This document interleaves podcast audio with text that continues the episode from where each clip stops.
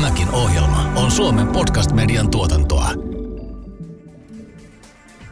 Harri Kuules, jos saisit valita, niin urheilu vai politiikka? Minä sanon sekä että. En pysty näitä erottamaan. Pitääkö tästä puhua? Tästä pitää puhua. Tämä on Amnestin podcast. Pitääkö tästäkin puhua? Tällä sarjan toisella tuotantokaudella keskustelua luotsaavat tuttuun tapaan Mira Luoti ja Harri Moisio. Tässä jaksossa pohditaan, onko urheilu politiikkaa. Miran ja Harrin vieraina ovat kansanedustaja Sari Multala sekä jääkiekkoilija Teemu Ramsted. Siis mä väitän, että urheilu on myös maailman suurin rauhanliike. Haluaisin pitää sen itse urheilutapahtuman irti näistä niin kuin ehkä vahvoista poliittisista kannanotoista. Harri, urheilu sekä politiikka. Ja otetaan tähän vielä vaikka jokerit. Liittyykö ne toisiinsa? Kyllä liittyvät hyvin vahvasti ja on tullut paljon seurattua molempia, siis sekä politiikkaa että urheilua ja myös Helsingin jokereita. Olen jonkunnäköinen politiikan ja urheilun, äh, penkkiurheilun Suomen ennätysmies. Lähdetään selvittämään, mitä tämän kaiken takana onkaan. Annetaan puheenvuoro Amnestin Iina Lindemanille. Urheilu ja ihmisoikeudet liittyvät kiinteästi toisiinsa. Olipa kyseessä stadioneita rakentavien työntekijöiden oikeudet tai rasismin, seksismin tai homofobian torjunta. Kansainväliseen urheiluun on liittynyt politiikkaa niin kauan kuin urheilukisoja on järjestetty. Kisoissa menestyminen on osoitus vallasta ja voimasta, kun taas komeat stadionit viestivät taloudellisesta hyvinvoinnista. Ihmisoikeuksia polkevat valtiot käyttävät arvokisoja, urheilujoukkueita ja pelaajia mielikuvien kiillottamiseen. Kun katseet kohdistuvat menestykseen ja upeisiin puitteisiin, ihmisoikeusloukkaukset jäävät vähemmälle huomiolle. Amnesty ei kuitenkaan koskaan vaadi urheilijoita tai joukkueita boikotoimaan arvokisoja. Urheilijoilta ei pidä vaatia ratkaisuja, jotka ovat heidän uransa tai taloudellisen tilanteensa kannalta mahdottomia. Vastuu ihmisoikeuksien kunnioittamisesta on valtioilla, lajiliitoilla ja urheilujohtajilla. Koko urheilua seuraava Suomi kohahti syyskuun alussa, kun Jokerit ilmoitti päätöksestään jättäytyä pois valko pelattavasta KHL-ottelusta. Teemu Ramsted, oliko tämä historiallinen päätös? No oli se varmasti, kun noin iso urheiluseura Suomessa tekee, tekee tuollaisen päätöksen niin, ja se sai niin ison huomion tavallaan mediassa ja Suomessa ylipäätään, niin kyllä mä pidän sitä jollain tavalla historiallisena päätöksenä myöskin. Kansanedustaja Sari Multala, olisiko sulla jotain kommentoitavaa tähän? No joo, mun mielestä siinä oli montakin asiaa tietysti taustalla, että ensinnäkin koko KHL liigana niin toki on ikään kuin omanlaisensa ja, ja sinällään ei varmasti ole niin kuin vain yksittäisen seuran päätettävissä siinä mielessä, että miten toimitaan, mutta että siinähän oli ollut paljon keskustelua valko tilanteen lisäksi esimerkiksi näistä koronatartunnoista, jotka KHL oli levinneet ja olisi ollut varmasti monia muitakin perusteita, mutta sitten tämä valko tilanne ikään kuin, tai siitä keskustelu kärjistyi, että tilannehan oli ollut jo pitkään käynnissä ja, ja tota, mun mielestä se oli hyvä, erittäin hyvä päätös. Ja mä uskon, että, että tota, se varmasti oli historiallinenkin, mutta toki, toki se ei niin kuin sinällään välttämättä sitten tässä isossa kuvassa tee hirveän isoa muutosta suuntaan tai toiseen, en usko, että enemmän sitten kyse on sitten tämmöisistä isommista kysymyksistä, jotka varmaan tulee tästä taas keskusteluun, esimerkiksi jääkiekon MM-kisojen kohtalo ja niin edelleen, että mitä niiden kanssa tapahtuu. Miten arvokisoja pelaajahankintoja ja jopa kokonaisia urheiluliigoja käytetään brändien kiilottamiseen ja ongelmien peittelyyn vai käytetäänkö niitä? Mitä te muut mieltä? No kyllähän niitä totta kai käytetään monissa tarkoituksissa, että se on ihan selvä ja ylipäänsä urheilu on semmoinen, mikä herättää ihmisissä mielenkiintoa ja ää, tuo aika paljon näkyvyyttä monille asioille, niin sitä kautta on mahdollista nostaa ikään kuin omaa agendaa myös vahvasti esiin, niin tota, kyllähän se siinä mukana kulkee aina nämä asiat. Niin, ja sitten ehkä tämmöisissä valtioissa, joissa tämmöinen kansallis, niin kuin mieli, mielisyys on väärä sana ehkä, mutta tämmöinen niin kuin kansallistunteen kiillottaminen ja toisaalta se johtajan arvovallan nos, esiin nostaminen on, on tärkeää ja toisaalta mahdollista enemmän sen kautta, että on harvempien käsissä, mihin esimerkiksi julkista, julkisia varoja käytetään ja päätetään esimerkiksi satsata siihen, että jotkut kisat saadaan, niin, niin tota, kyllähän niissä se on tärkeä osa sitä tavallaan kansallisen identiteetin ja tämmöistä kansainvälisen kuvan rakentamista myös jos ajatellaan varsinkin näitä isoja, isoja kisoja, että kyllä totta kai siinä mielessä politiikka vahvasti liittyy tähänkin asiaan. Onko urheilu hyvä propagandan väline? Kyllä ja ei. Siis mä väitän, että urheilu on myös maailman suurin rauhanliike. Että se on tavallaan olympia, olympia tota, liike on lähtenyt aikanaan siitä tämmöisestä rauhanomaisesta kanssakäymisestä eri kansakuntien välillä – ja mun mielestä on kuitenkin aina lähtökohtaisesti parempi, että, että eri kansakunnat, vaikka ne olisivat vihollisissa väleissä muuten, niin käyvät, on, ovat jos jollain tavalla keskusteluyhteydessä ja tekemisissä toistensa kanssa. Ja monestihan on saatettu te- tehdä esimerkiksi sellaista, että on järjestetty tapaamisia, vaikkapa nyt olympiakisojen ja tota, varjolla myös valtion päämiehille ikään kuin vähän taustalla. Ja siellä on keskusteltu asioista, joista ehkä muissa yhteyksissä ei sitten välttämättä olisi voitu keskustella. Et onhan, siihen, onhan siinä myös niin kuin hyviä ö, puolia, että urheilua voidaan käyttää ikään kuin propagandan välineenä, mutta se ei ole varsinaista propagandaa ehkä, vaan sitten on, on toki ö, eri asia, että jos sitä aidosti käytetään semmoisen – peittelyyn, kuten tässä, tässä, tässä kysymyksessä tuli esiin, että brändien kilottaminen, ongelmien peittely.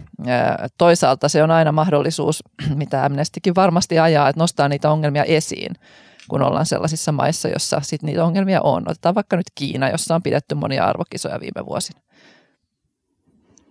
Teemu, pystytkö allekirjoittamaan? Joo, ja siis kyllä sitten taas mun mielestä maailma on muuttunut myös paljon siinä, että jos me mennään historiasta taaksepäin vaikka vuoteen 1936 ja ajatellaan jotain sellaisia olympialaisia, mitä on aikanaan pidetty, niin tota, se propaganda on ollut siinä mielessä aika, aika yksipuolista, että, että tota, tänä päivänä ehkä sitten, sitten kun mennään ongelmallisiin maihin, vaikka pitämään urheilukisoja, niin sitten tavallaan tulee myös aika helposti se toinen puoli siinä, että media ja sosiaalinen media on semmoinen, että se kritiikki on myös aika kovaa sit siinä kohtaa, että tavallaan se, se tulee näkyvämmäksi sitä kautta myös sitten ne, ne niin kuin ongelmat myös maan, maan sisällä, että, että tota, siinä on myös se toinen puoli, mikä on, niin kuin, mikä on tavallaan hyväkin asia sitten, että, että jos jossain johonkin ongelmalliseen maahan viedään, viedään kisoja, niin se toinenkin puoli tulee näkyviin tänä päivänä helpommin kuin ehkä sata vuotta sitten. Kyllä. Niin Berliinin olympiakisat 1936, joihin viittasit, niin tänä päivänä se ei ilmeisestikään olisi enää mitenkään mahdollista, millä tavoin Saksan kansallissosialistinen puolue tuolloin käytti olympialaisia oman ilmensä mm. No näin mä ainakin haluaisin uskoa tietysti. että tietenkin silloinkin muutokset niin kun, se tapahtuu aika nopeasti tietysti se muutos siellä, mutta mä luulen, että siinä ei, ei ollut kuitenkaan, maailma ei ollut yhtä avoin myöskään. Pitää muistaa, että tiedonvälitys oli hirveän paljon hitaampaa ja, ja tota, nykypäivänä niin on erilaisia viestintävälineitä, esimerkiksi sosiaalinen media ja muuta, jotka, jossa on, niin kuin, että se on niin kuin täysin mahdotonta samalla tavalla peitellä tuollaista, mä uskon, ainakin haluan uskoa näin. Toki meillä on uudenlaisia välineitä, joilla taas sitten on enemmän mahdollista, kuten vaikka tekoäly ja kaikki nämä feikkivideot, mitä on nähty viime aikoinakin, että ne on aika tehokkaita ihan nämä valtiollisetkin toimijat ja jopa ylpeilevät sillä, että osaavat tehdä todella uskottavia feikkivideoita. Että sinällään voipa olla, että joku päivä ollaan vielä sellaisessa maailmassa, että, tuommoinenkin voisi ehkä tulla kyseeseen, mutta kyllä mä jotenkin luotan kuitenkin siihen, että, että tota, meillä tämä kansainvälinen yhteistyö edelleen on sillä tasolla, että kun nämä suuret valtiot vielä toistaiseksi ainakin jollain tavalla haluaa pitää kiinni näistä ikään kuin YK on ihmisten oikeuksien sopimuksista sun muista, niin ollaan ikään kuin hyvällä tiellä. Mutta toki esimerkiksi, esimerkiksi se, mitä, mistä keskustellaan paljon nyt vaikka Yhdysvaltain vaalien yhteydessä, presidentinvaalien yhteydessä, niin onhan se nyt aika huolestuttavaa, että tavallaan isokkin valtiot eivät ovat valmiita ilmo, niin kuin irtisanoutumaan tämmöisistä kansainvälisistä isoista sopimuksista, vaikka nyt ilmastonmuutokseen liittyen Pariisin ilmastosopimus ja niin edelleen. Että ei se ole mitenkään itsestäänselvyys, että tämä jatkuu tämä kehitys tässä suunnassa. Tämä on Amnestin podcast. Pitääkö tästäkin puhua? Ennen tämän jakson äänityksiä me pirautettiin urheilutoimittaja Sasha Huttuselle ja kysyttiin, onko urheilupolitiikkaa. Kuunnellaan tähän väliin, mitä Sasha meille vastasi. Tot, totta kai urheilu on politiikkaa. Et se on huvittavaa tämä niinku kommentti, että urheilu ja politiikkaa pidä sekoittaa keskenään, koska kaikki, kaikki toiminta, mihin liittyy päätöksenteko aina niin politiikkaa.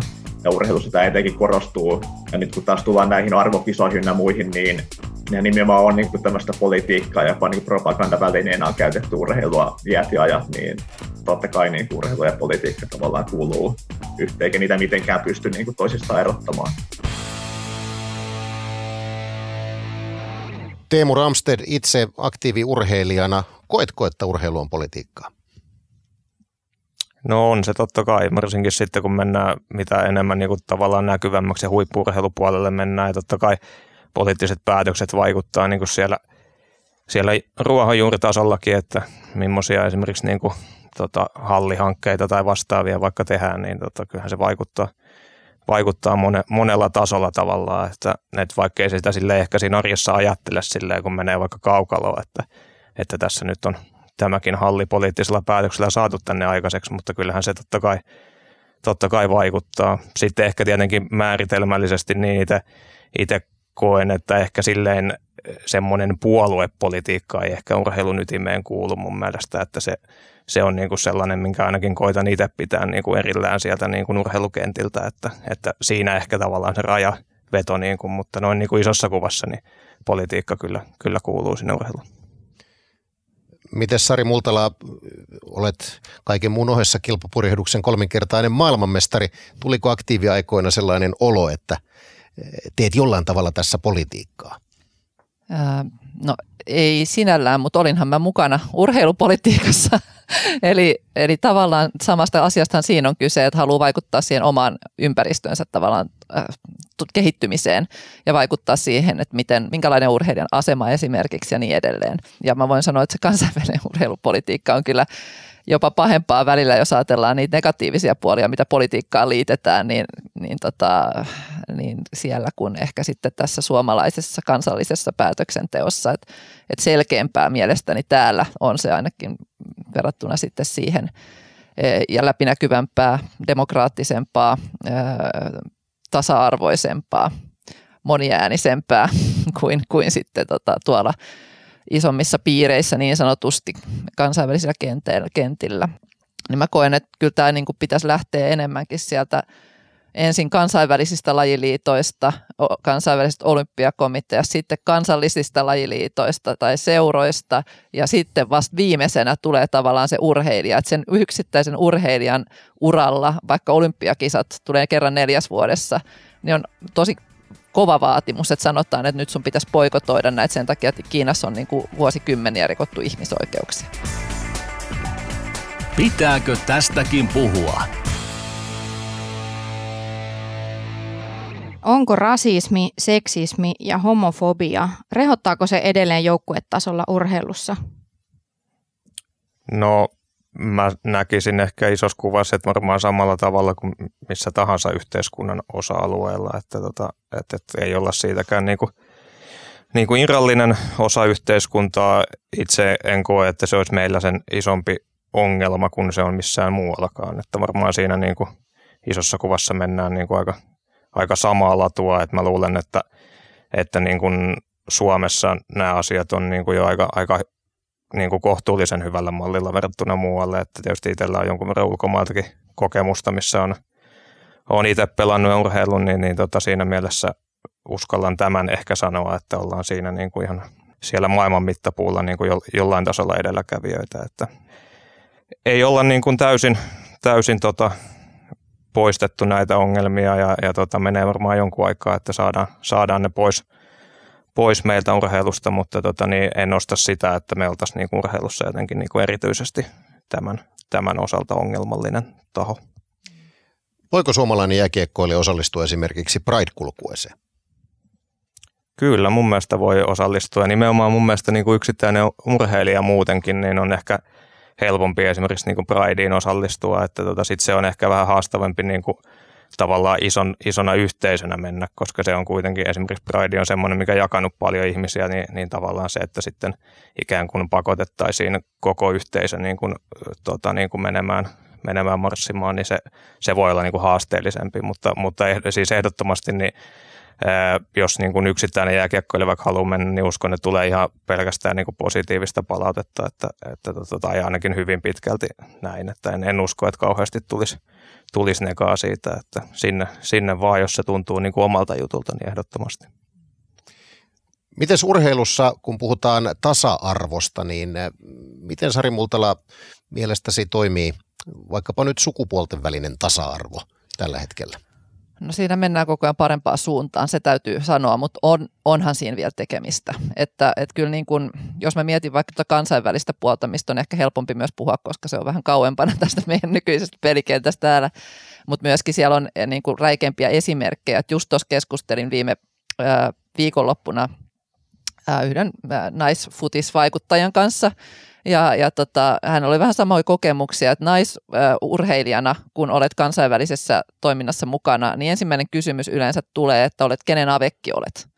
Eli että niin kuin, niin kuin lähtökohta on jo se, että, niin kuin, että miehet päättää täällä ja naiset on sitten, että jos et ole tavallaan niin tunnettu, että kansainvälisesti kaikki tietäisi, että kuka olet, mutta sitten kun kerrot esimerkiksi, että no on voittanut kolme maailmanmestaruutta tai, tai, tota, tai pelannut kuinka sata maaottelua, niin siinä kohtaa sitten oli, no okei sunkin kanssa voisit keskustella tästä urheilusta ja näistä asioista. Eli kyllä, kyllä niin kuin se asennemaailma, tämä nyt oli ehkä hieman kärjistettyä, mutta, mutta tietynlaista tällaista on ja mulla ei ehkä ollut sellaista ongelmaa itselläni niin paljon silloin, koska olin juuri niin kuin päättämässä uraani ja olin aika viime vuosina voittanut vielä niitä mitaleita kaikki, kun ties kuka mä olen, eikä ollut sellaista niin sanotusti uskottavuusongelmaa, mutta miehillä mä ymmärrän, olen ymmärtänyt pitkälti näin, että sellaista ei ole niin kuin koskaan, miehiltä ei vaadita sitä, että saisit itse sen alan oikeasti ammattilainen tehnyt sitä työksesi, vaan se voi olla joku muu näkökulma, että sä oot siellä ikään kuin luottamushenkilönä ja sun silti on ikään kuin se ammattitaito. Et mun mielestä tämmöisessä tulee kyllä ainakin kansainvälisellä tasolla, mutta ehkä siellä päätöksentekopuolella siihen pitää tehdä niin kuin systemaattisesti töitä, jos halutaan, että se päätöksenteko on tasa-arvosta ja siellä on ikään kuin myös, myös naiset ja toisaalta myös sitten vähemmistöt ja myös esimerkiksi vammaiset edustettuna, koska meillä on sitten vammaisurheilukin on, on tärkeä osa meidän urheilumaailmaa. Teemu Ramsted, sinä edustat jääkiekkomaailmaa. Kuuluuko siellä naisen ääni? No kyllä mä sanoisin, että aika kohtuullisen heikosti vielä ehkä tänä päivänä, että kyllähän me ollaan aika miehinen laji ja tota, miesten kautta tavallaan tullut se nousu koko lajiin, että tota, on, on, siinä mielessä jääty, jääty vähän jälkeen, että kyllä mä niin on silleen, silleen ehkä jos mennään vähän pidemmälle, niin mä itse – itse näen sen niin, että, että niin kuin jotenkin tuntuu, että kaikista vahvimmin on niin kuin tämän asian, asian kanssa niin kuin pärjännyt ne lajit, mitkä on pystyneet niin kuin tavallaan sen itse urheilutapahtumansa järjestämään ikään kuin päällekkäin. Jos me otetaan vaikka yleisurheilu tai uinti tai hiihto, niin siellä tavallaan se tapahtuma on aina niin kuin se, missä niin kuin vuorotellen tavallaan miehet ja naiset kilpailee, jolloin se on niin kuin tavallaan se yksi – yksi tapahtuma ja meillä on niin kuin jääkiekko jalkapallon puolella. Mun mielestä se ongelma, että me ollaan niin kuin, meillä on niin kuin miesten jääkiekkoa vaikka keskiviikkoiltana ja sitten torstai-iltana on naisten jääkiekkoa, niin sitten tavallaan se, ja ei ole yhteisiä niin kuin arvokisoja ja tämmöisiä, niin se on niin kuin ehkä se, jos mennään vähän pidemmälle, mistä mä näen niin kuin se lähtee se niin kuin ongelma tavallaan, että jos me saataisiin niin kuin yhdistettyä jollakin tasolla – vähän enemmän sitä ihan tavallaan sitä ruohonjuurijuttua ja sitä huippurheilua ylipäänsä, että me saataisiin naiset vahvemmin siihen lajiin, niin sitä kautta me voitaisiin sit saada niin kuin myös päättäjäpuolelle vahvemmin. Et mä näen ehkä, että se lähtee nimenomaan sieltä päin se niin kuin kehitys, kun sit se, että väkisin nyt koitetaan saada niin kuin päättäjiin naisia, vaan että me saadaan se sieltä alusta alkaen se niin kuin naiset mukaan ja tytöt mukaan siihen lajiin vahvemmin, niin sitä kautta me, me saataisiin niin sitten vielä päättäjiin niin kuin, tota, mukaan naisia vahvemmin. Onko väistämätön kehitys suorastaan se, että jääkiekon arvokisat, naisten ja miesten kisat pelataan samaan aikaan, samassa maassa? No jos mä olisin niin kuin IHF päättävä kameri, niin tota, laittaisin saman tien. Että tota, se olisi mun mielestä niin kuin ehdottomasti niin kuin se, mistä niin kuin pitäisi lähteä liikkeelle. Että ne on kuitenkin sen verran näkyvä tapahtuma, niin, niin tota, samaan aikaan, samoina päivinä pelattaisiin samoissa halleissa niin, niin pelejä, niin, niin se olisi jo niin kuin mun mielestä aika semmoinen hyvä, hyvä juttu, mistä voisi lähteä liikkeelle. Arvokisoista puheen ollen siirrytään vähän suurempiin arvokisoihin, mitenkään väheksymättä jääkiekko maailmanmestaruuskisoja, mutta puhutaan vaikkapa nyt yleisurheilun arvokisoista tai peräti olympialaisista ja niiden myöntämisestä. Sari Multala, kovin paljon on ollut puhetta siitä, että näitä ei pitäisi tietyille maille myöntää. Katar nyt ehkä kaikkein suurimpana esimerkkinä. Miten siinä onkin päässyt käymään niin, että Katarille esimerkiksi yleisurheilun MM-kisat myönnettiin? Joo, sitä mä en osaa niin tarkasti just Kataria kommentoida, mutta noin yleisellä tasolla esimerkiksi kansainvälinen olympiakomiteahan on tehnyt tämän Agenda 2020, jonka piti vaikuttaa siihen, että nimenomaan ei myönnetä maille, jotka, joissa on tämmöisiä räikeitä ihmisoikeus loukkauksia ja sitten toisaalta sen piti vaikuttaa siihen, että, että se legacy, miksi kutsutaan perintö, mitä jää kisoista, että se on sitten sellaista, joka jää pysyvästi sen kansakunnan käyttöön ja ne on ikään kuin kestävän kehityksen mukaisesti myös tehty ne kisat. Ja toisekseen kolmas asia oli se, että piti, piti tota, mahdollistaa kisojen järjestäminen, myös kesäkisojen järjestäminen sellaisille maille, jossa ei ole tota, mahdollisuuksia panostaa siihen infraan, eikä edes tarvitsisi panostaa infraan ää, niin voimakkaasti kuin nyt on tarvinnut tehdä näissä viimeisissä, viimeisimmissä kesäkisoissa. Ää, ja valitettavasti ää, esimerkiksi nyt Brasilia, Rio, missä, missä tota olin, olin itsekin paikan päällä käymässä, niin eihän se onnistunut valitettavasti.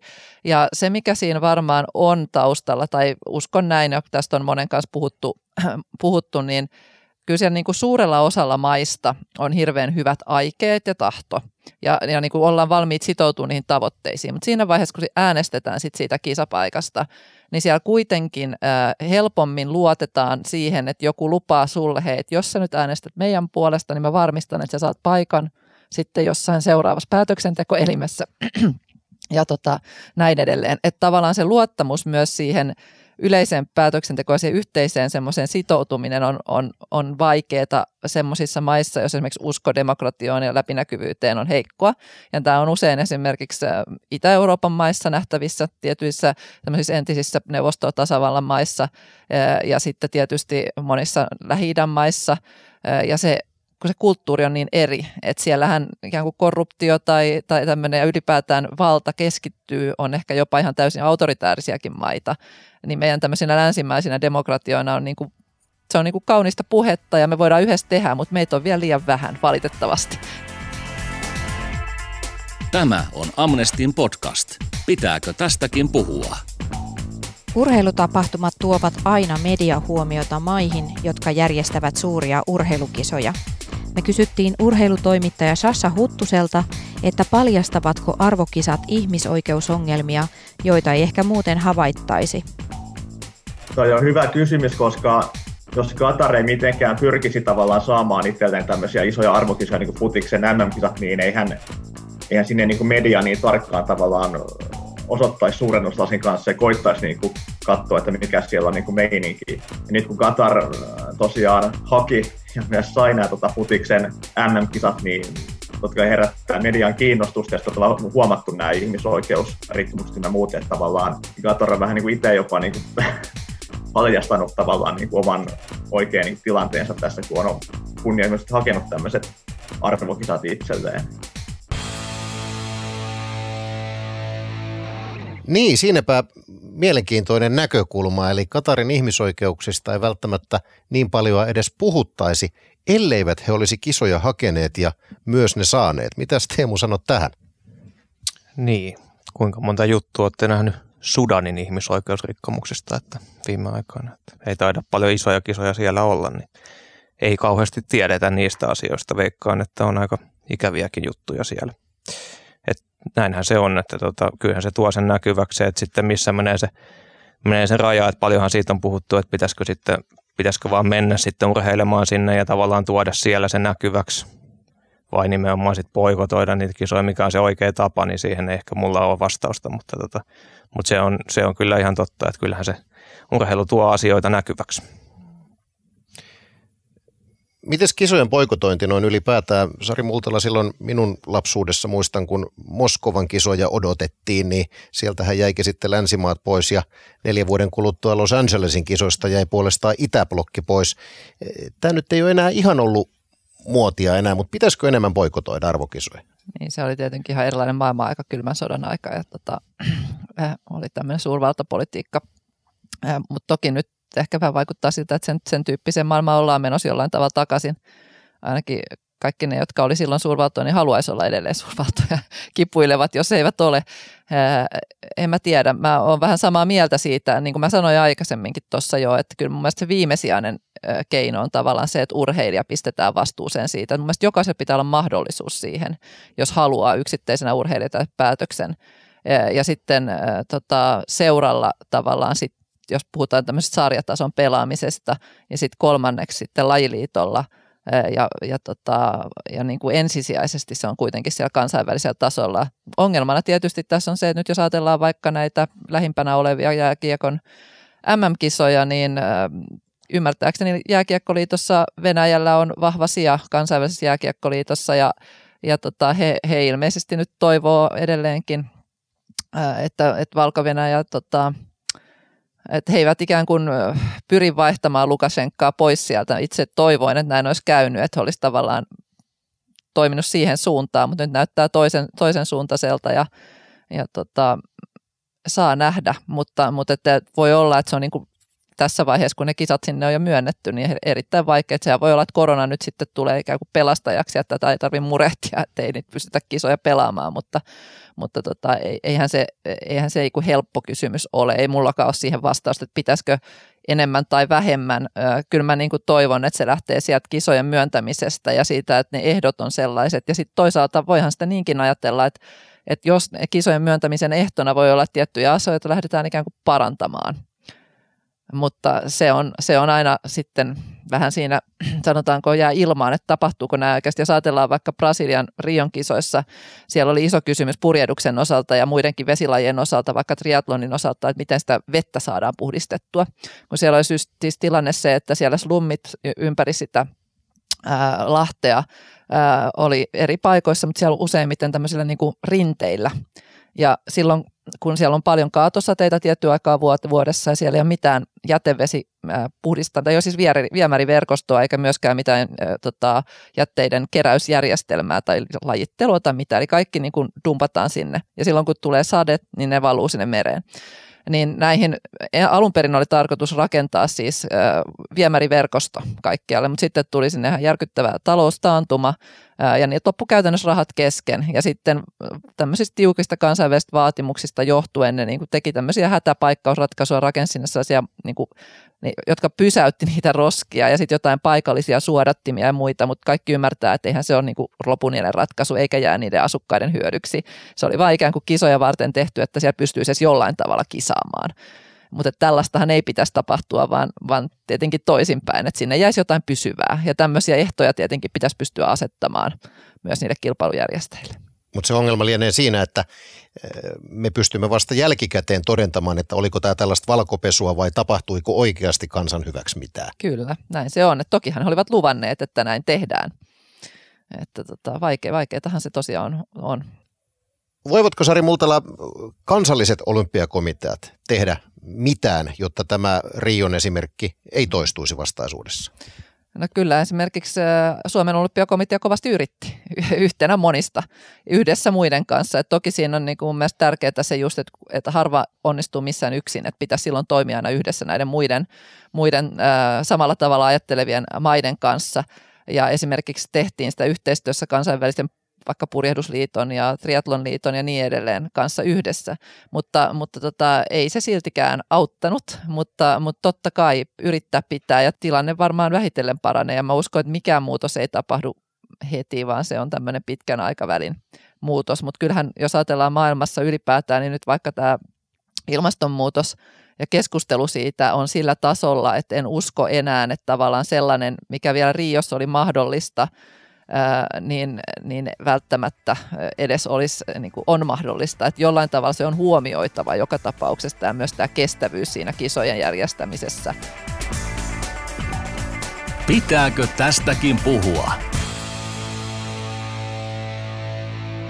Ihmisoikeuksien huomioimista päätöksenteossa vaaditaan lajiliitoilta. Teemu Ramsted, onko kansainvälinen jääkiekkoliitto tarpeeksi huomioinut ihmisoikeudet?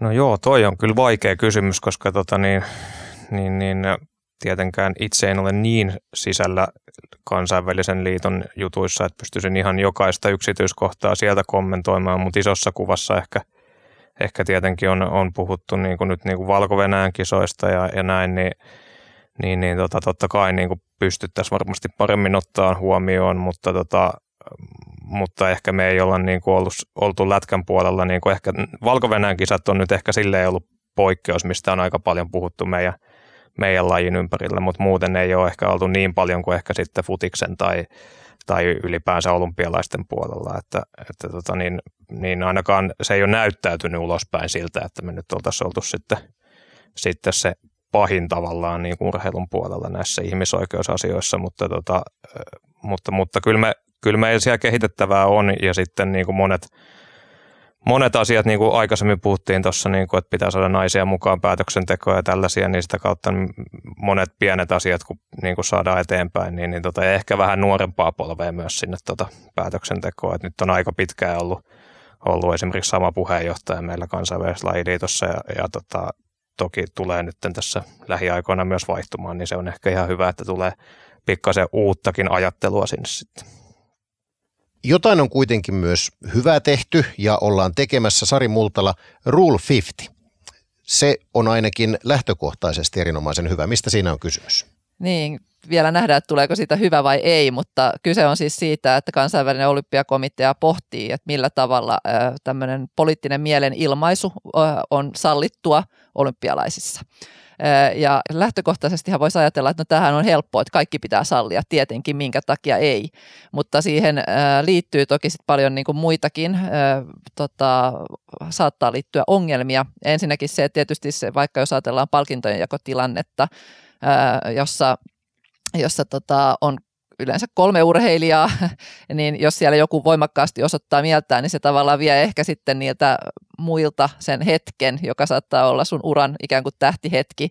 Ja sitten toisaalta myös se, että sulla on mahdollisuus johonkin – niin saattaa joissain maissa, jossa ei ole niin ikään kuin vapaata demokratiaa, kuten Suomessa ja mielipiteen vapaus ja ilmaisuvapaus, sananvapaus ei ole niin, niin tota, hyvässä, hyvällä tolalla kuin Suomessa saattaa johtaa siihen, että jotain urheilijoita ikään kuin painostetaan myös näyttämään ikään kuin jotain poliittisia mielipiteitä, joita he eivät välttämättä haluaisi edes tehdä. Ja, ja tota tämmönen, nythän on ollut siis sen takia, miksi tätä tehdään, on ollut se, että kun on ollut keskustelua esimerkiksi joissain kilpailuissa vaikka Venäjällä, että onko ok, jos urheilija lakkaa kyntensä satekaarin väreillä tai niin edelleen. Ja sen takia tähän halutaan tämmöistä selkeämpää rajanvetoa, että missä ne niin kuin, rajat kulkee ja mitä lasketaan sitten poliittiseksi mielenilmaisuksi. Mutta sitten esimerkiksi se, mikä on hyvä muistaa myös siinä, että nyt esimerkiksi tämmöinen aivan järkyttävä tapaus tässä viime ajoilta oli tämmöinen iranilainen painija, Navid Afkari hänen nimensä oli, joka oli osallistunut protesteihin Iranissa 2018, ei kylläkään kilpailuissa, mutta kuitenkin. Hänet sitten vangittiin yhdessä hänen veljensä kanssa ja sitten hänet ainakin nyt näyttäisi siltä, että oli painostettu tunnustamaan tappaneensa joku iranilainen turvallisuusupseeri. En tiedä, oliko armeija vai minkä töissä, mutta joka tapauksessa tämmöinen valtion toimija – ja kiduttamalla painostettu, näin hän jälkikäteen sitten kertoi. Ja hän sai sitten kuolemantuomion, joka pistettiin toimeen.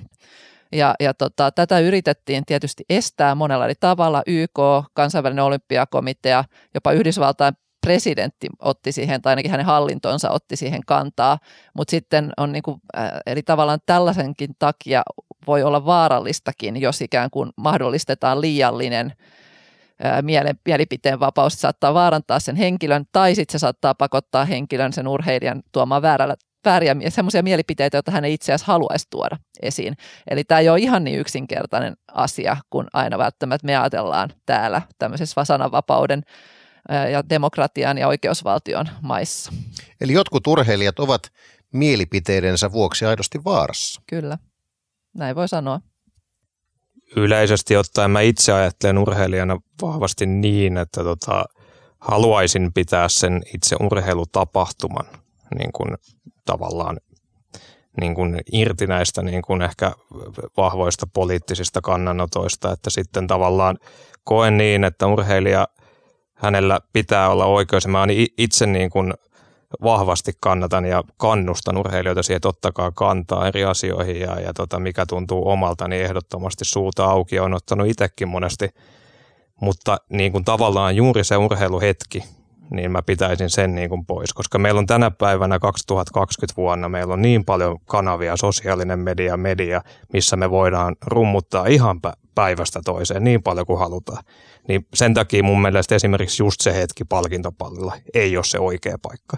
Mutta kaikki muut siinä ympärillä, niin sulla on aikaa vaikka kuinka paljon ottaa kantaa, niin se on mun mielestä niin kuin se, se, että pitääkö just se olympialaiset olla se, missä just siinä hetkessä, niin mä en itse urheilijana ottaisi siinä kantaa, vaan mä tekisin sen niin kuin kaikilla muilla alustoilla. Kyllä, mä oon niin kuin periaatteellisesti kyllä samaa mieltä, paitsi että sitten täytyy siinäkin erottaa se, että, että mikä on sitten kannan ottamista. Että juuri se, että jos sulla on vaikka lakatut kynnet tai haluat pistää jonkun sateenkaarilipun johonkin tonne noin, niin että kyllä sen, se on niin kuin, että mihin se raja vedetään ja sen takia tätä sääntöä ikään kuin ollaan nyt tuomassa. Kiitoksia teille vieraat. Tähän sateenkaari tunnelmiin on mun mielestä oikein hyvä lopettaa ja kiitos kun olitte meillä täällä keskustelemasta. Kiitos vierailusta Teemu ja Sari. Kiitos. Kiitos. Tämä oli Amnestin podcast. Pitääkö tästäkin puhua? Lopuksi annamme vielä viimeisen sanan Amnestin Iina Lindemanille.